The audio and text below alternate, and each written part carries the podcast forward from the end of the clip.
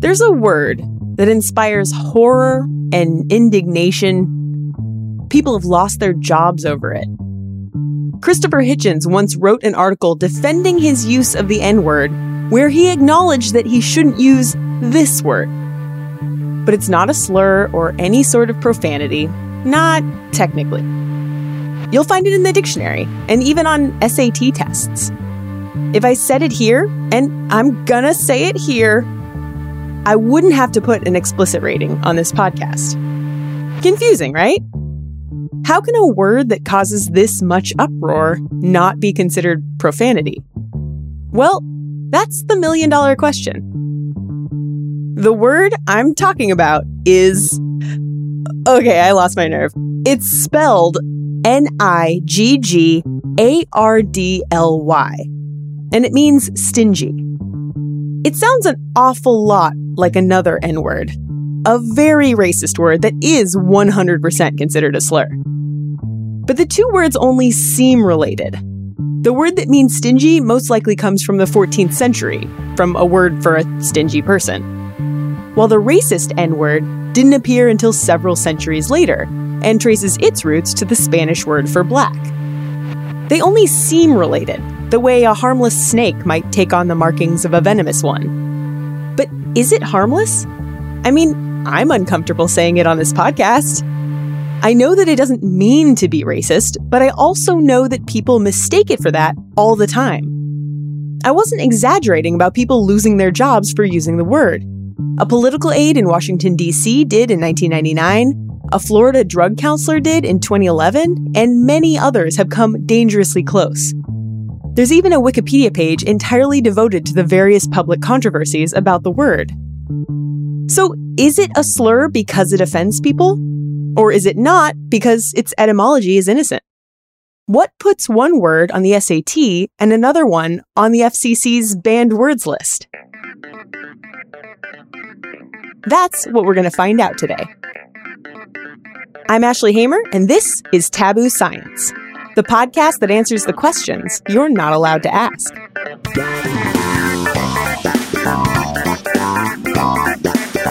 The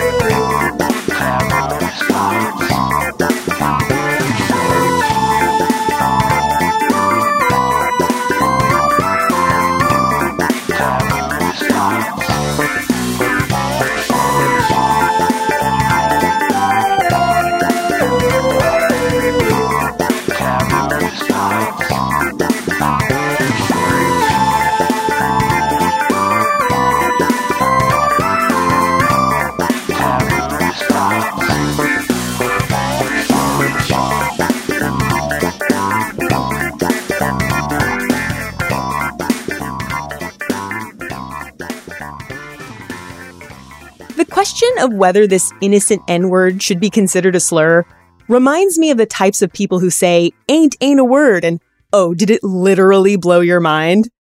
Those are what a linguist might call prescriptivists.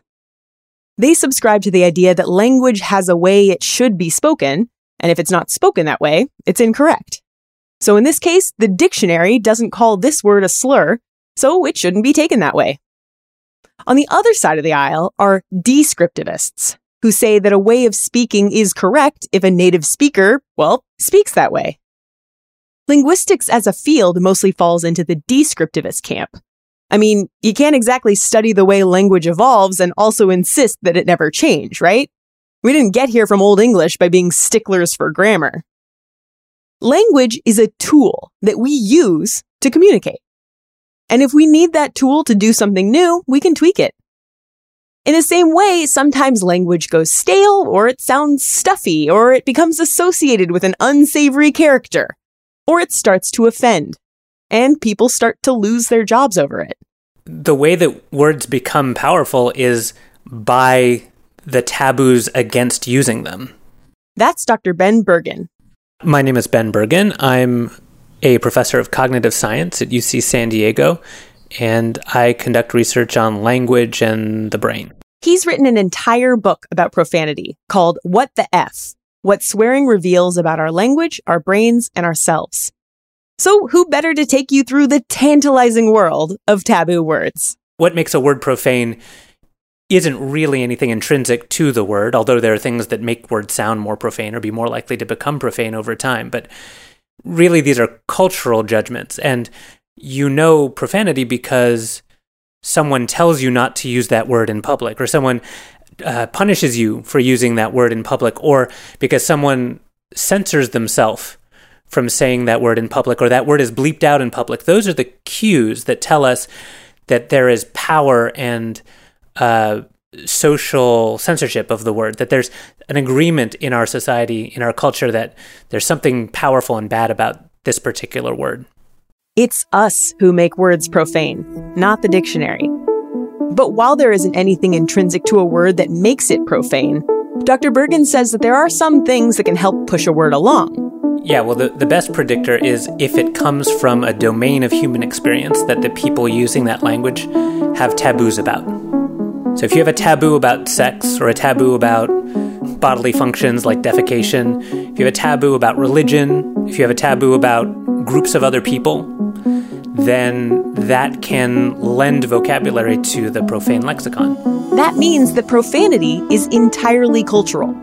If one culture has a taboo about, I don't know, feet, and another culture doesn't, well, you're not going to get foot related profanity in that second culture, but you very well might in the first. You toe toucher. you arch flattener. You, uh, heel licker. I don't know you know, in the history of English, for example, the the F word was not always a profane word. And you know, in Shakespeare's time, it would have been used relatively casually. It was sort of like screw. Shakespeare himself didn't use it, but he definitely made reference to it. In The Merry Wives of Windsor, there's the punny line, What is the focative case, William? Kind of sounds like an F word, right? After which there's a response that makes some veiled reference to lady parts. The greatest writer in the English language, ladies and gentlemen. And that changed towards the end of the 18th century as people's attitudes became slightly more Victorian towards sex. And as people stopped wanting to hear about sex in public, they also decided that they didn't want to hear words that were related to sex in public. And that led to changes in how tolerated these specific words were. So as the taboos emerged for the words, the using of the word became it became a sort of active social demonstration. You were acting out against this norm, against this against this rule and that gives the word power because it is a it's a social regulation that you're breaking. By the way, you may have heard stories about how the F word was originally an acronym for fornication under command of king or for unlawful carnal knowledge. Or the slightly more tortured story an English teacher once told me, where, like, back when wars were fought with bows and arrows, French soldiers would cut off the middle fingers of English soldiers so they couldn't pluck their bows, which were made of the yew tree. So when English soldiers saw the French, they'd hold up their middle fingers and go, pluck you! Yeah, I don't know either. anyway, all of those stories are almost certainly false. While nobody's sure where the F word came from, it has cousins in other Germanic languages, so it probably got its start as the word itself, not some amalgamation of other words. The word dick came to us on another path the path of English's insatiable appetite for penis words. Dick, at the turn of the 20th century, was not a swear word, it was a nickname for Richard. And it was also kind of a general term for a guy. So we still have this a little bit in Tom, Dick, and Harry. But you could just say, you know, oh, he's a regular dick, which means just he's a regular guy. And then it started to change a little bit. It got extended to mean a riding crop, in particular, maybe the hilt of a or the handle of a riding crop. And then all of a sudden, in like in the early 1900s, maybe 1910s or 20s, in military circles, it gains this new meaning. It starts to refer to the male member. And how exactly that happened, we're not entirely sure. It could have been from either of those sources, actually. So that there are a lot of cases where a word for guy goes on to mean male member. Some I can think of Peter, Johnson, Willie. I guess even manhood counts. But it could also be the case that it went from riding crop, you know, due to some sort of metaphor from riding crop to the male member. And and it spread from the from that military uses as lots of profanity does. So, you know, snafu and fubar and so on all started as military terms. And it appears that dick uh, did as well as profanity. Snafu, of course, stands for situation normal, all effed up, and fubar stands for effed up beyond all recognition. You're welcome. Anyway, as the penis related usage of dick gained in popularity, the name, understandably, started to decline. I tracked this looking at the Social Security Administration's data on names in birth certificates. So you can actually track for every year how many babies born in the US were given every name imaginable. And throughout the beginning of the 20th century, there were a lot of little baby boys who were given the name Dick. So these were not uh, Richards with the nickname Dick. They actually it actually said Dick on their birth certificate, and that peaks around the 1950s, and then it drops off precipitously in the 1960s to the point where you know, I just looked over the last decade. There are no Dick records in the Social Security uh, Administration's name database for the last decade that say Dick. And you can probably intuitively sense this, right? If you think about anyone you can think of named Dick, they're probably 70 or older, right? They're Dick Cheney and Dick Van Dyke and Dick Armitage, and I don't even know who else. I just want to stop here and mention that I had an elementary school classmate named Richard Hardin. Richard Hardin. And nobody made fun of him because we were like 10 and nobody realized what a hilarious name it was. Anyway, it doesn't even take centuries for a normal word to turn into a swear word, or vice versa. I mean, I think everyone can think of words that offended their parents but wouldn't make their friends bat an eye. So for my generation, uh, you know, I'm 40 something. I think it was probably the word suck, like that sucks. You know, and we would say it left and right. It was just a thing that you would say on the playground, and no one batted an eyelash. And our parents hated it. Our parents thought it was the most vulgar, profane thing that we could possibly say. And we didn't get it, in part because we were elementary school kids and we really didn't quite understand the context, um, but also because language was changing. And this happens for all profane words. They they go through phases where they're innocuous, they become profane, and then they and then they peter out. But there's a big change happening right now, which is that younger people, let's call it Gen Z, don't find the words related to sex and bodily functions and religion anywhere near as offensive as previous generations did they find far more offense in slurs. So if you survey 18 year olds, as I do every year when I get a new crop of freshmen, and you ask them how profane words are, you give them hundreds of words. What you find is that the the words that maybe George Carlin would have listed as the ones you couldn't say on television, you know, words related to sex and bodily functions, don't, those don't even show up in the top 10. Uh, the F word to them is number 22, I think, as of last year uh, most offensive in the language. I mean, they have an F word in the top three, but it's a slur for for homosexual people. They, they find terms of abuse that denigrate people for their ethnicity or their religion, sex, sexual orientation, ability actually is a big one. They, they find those terms to be far more offensive than words about sex or bodily functions. I want to repeat that. Kids today find words that denigrate groups of people to be the most offensive of all profanity. I love that. The kids are all right.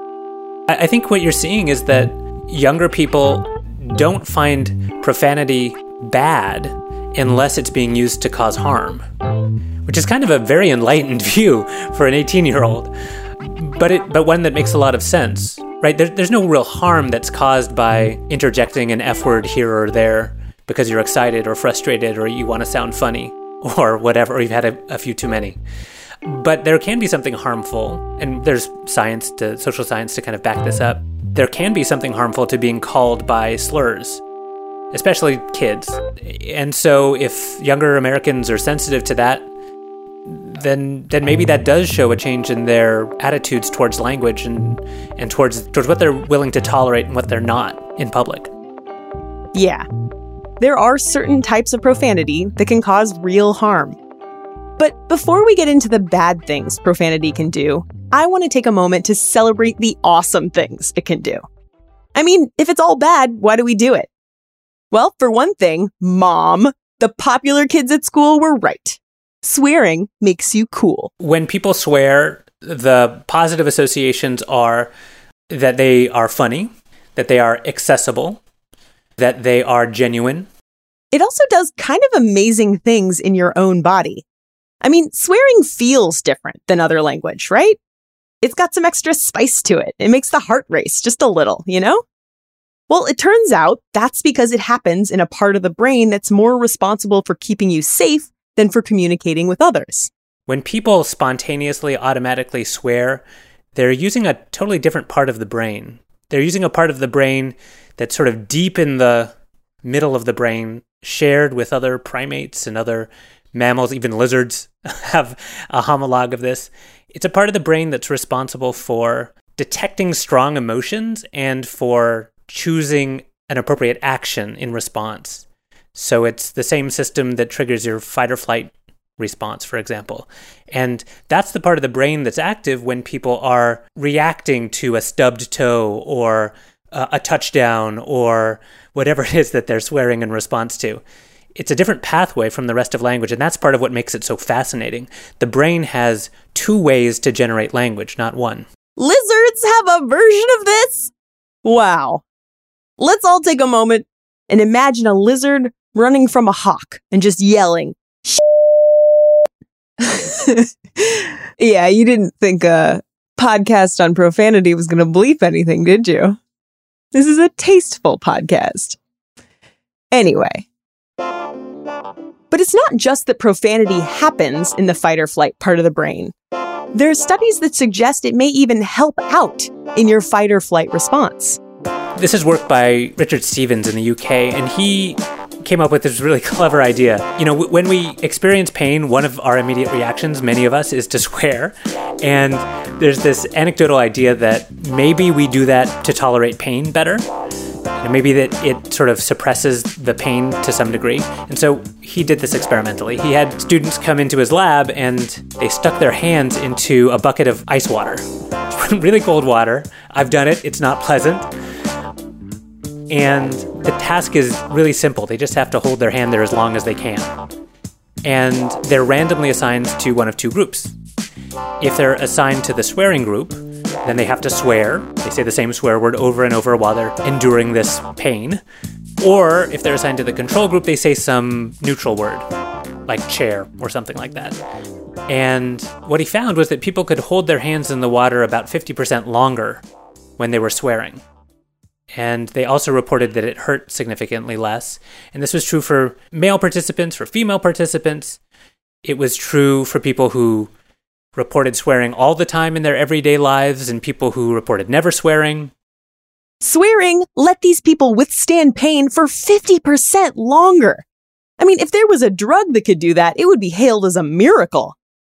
Once, during a really painful medical procedure, I yelled the F word like five times in a row in a very small doctor's office. The whole waiting room could probably hear me. I no longer feel bad about that. And it turns out that the harms that can come from swearing don't even really apply to the classic stuff you can't say on television swears. I mean, yeah, if you swear at all in the wrong context, people are going to judge you. Uh, negative associations are that they're poorly educated or have weak language abilities, that they're out of control, or that they're norm violators. And these vary radically depending on the context and the person speaking. I probably don't have to tell you what gender is judged more harshly for dropping an F bomb. It's, it's women. But the situation matters too. If you're experiencing a strong emotion, people tend to give you more of a pass than if you're like praying in church. But like Dr. Bergen said, the words that do the most harm are the ones purposefully used to harm. The only place that you can find evidence of harm is where people are using profanity as part of verbal abuse. And that's because verbal abuse in general can be harmful. And by verbal abuse, there I mean, you know, telling children, this is usually studied with respect to children, um, that they're worthless or threatening them, that sort of thing. And that can be accompanied by profanity, it can be not accompanied by profanity. But calling people by slurs, specifically middle school kids, as it turns out from the from the science, shows uh, long-term effects on their well-being. So, one study, for example, tracked a bunch of sixth graders as they went through seventh and eighth grade and asked them to just report how often were they called by slurs. In particular, this study looked at homophobic slurs. And what they found was that the kids who reported being called more by homophobic slurs in sixth grade reported more symptoms of anxiety and depression, trouble feeling connected to school, and so on through seventh and eighth grade. Wow. Yeah. Whole idea of sticks and stones may break my bones. That it's kind of not not true. It can really words can hurt. Well, I mean, but of course they can, right? Uh, words can do all kinds of things. You say the wrong words, and you might end up uh, married, or you might end up committing libel, or you might end up. I mean, there, there are words do actually affect the world in important ways. So it's not that surprising. But I think that maybe my generation and previous generations have been a little bit oversensitive to certain types of profanity, thinking that they cause harm when they actually don't. Words are tools. Just because a tool can be used for harm doesn't make it inherently harmful. You can use a knife to stab someone or to prepare a lovely meal. But words do have power, and it's important to understand the power they hold. We give them that power, not the dictionary. Thanks for listening. Like, seriously, thank you so much for listening. This is the first episode of Taboo Science, and I have some really fascinating stuff coming up soon. So please be sure to subscribe on whatever app you're using to listen to this. You can expect a new episode every two weeks. You can also follow the show on Twitter, Facebook, and Instagram. Just look for Taboo Science, all one word. Or, you know, just visit the website to find it all in one place. That's at tabooscience.show. Taboo Science is written and produced by me, Ashley Hamer. The theme was by my very good friend Danny Lopatka of DLC Music. If you need a theme, hit him up. He's scary talented. If you want to suggest a taboo topic for me to cover on a future episode, email me at ashley at tabooscience.show. And finally, if you liked this episode, please do me a favor and give the show a review on iTunes. This is a brand new show that's starting from scratch, so reviews will go a long way toward letting other people know that it's, you know, legit. All right, that's everything. Until next time.